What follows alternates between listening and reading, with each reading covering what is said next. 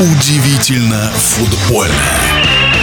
Зимой футболисты бегают, но не за мячом, а за новыми контрактами. Ищут лучший вариант продолжения карьеры. РПЛ не исключение. В эфире футбольный эксперт Александр Ухов. Официально трансферное окно в России открывается 25 января. Но уже сейчас ходят, бродят по футбольным коридорам слухи кто, куда, зачем и почему как говорит мой знакомый агент, это самое интересное время, когда все еще никому ничего не известно. Но кое-что удалось все-таки нам узнать. И начнем мы, естественно, с лидера из Краснодара. Краснодар приходит опорник Кевин Кастаньо – из Колумбии. Между прочим, сборная Колумбии сейчас находится на третьем месте в отборочной группе чемпионата мира южноамериканского континента. Идет сразу вслед за Аргентиной и Уругваем. И из Краснодара уходит Ахметов. И для «Зенита» это покупка ослабления конкурента или усиление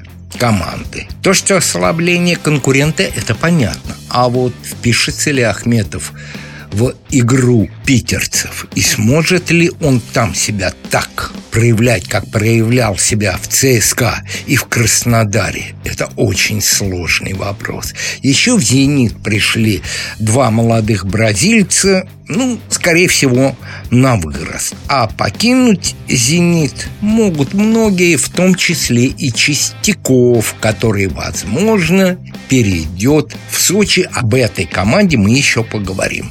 Конечно, нельзя не сказать и про «Спартак». В «Спартаке» новый спортивный директор. И он португалец из Бенфики, где кстати, зовут его Томаш Амарал. В португальском клубе он работал старшим скаутом. Интересно, как он проявит себя на должности именно спортивного директора. Правда, до меня дошла такая информация, что, возможно, Амарал будет не спортивным директором, а техническим директором. Ну, суть не в этом. Опять предпочли иностранца. Почему? Три больших вопроса. И вот теперь главное что может произойти в этом межсезонье. Капитан «Спартака» и капитан сборной Джики уходят из «Спартака». 99%.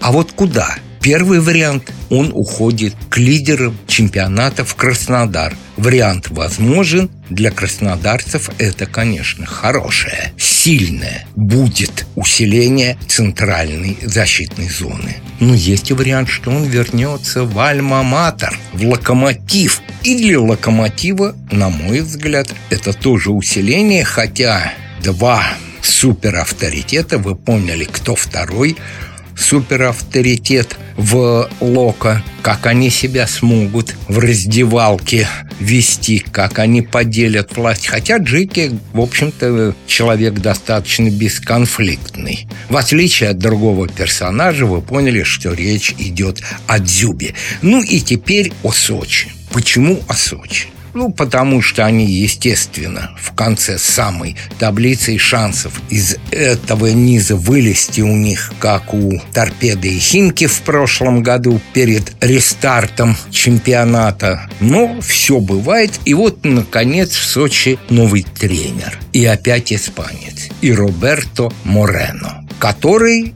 кстати, имеет в своей биографии строчку, что он работал со сборной Испании. Да, действительно, он работал со сборной Испании на протяжении многих лет. Он был помощником Энрике. Как вы знаете, Энрике – это не только футбольная, но и тренерская легенда испанского футбола. Так вот, Луис Энрике работал с Морено в Роме, в Сельте, Барселоне. А в принципе Морено никогда футбол на высоком уровне не играл. И тренером он был ассистентом очень-очень долгие годы. А главным он был в Монако. Сейчас я вам назову процент набранных им очков. Он набрал 38,5% очков А затем около года он проработал в Монако. Он пришел в Гранаду. Там результат вообще был катастрофический. 21% очков.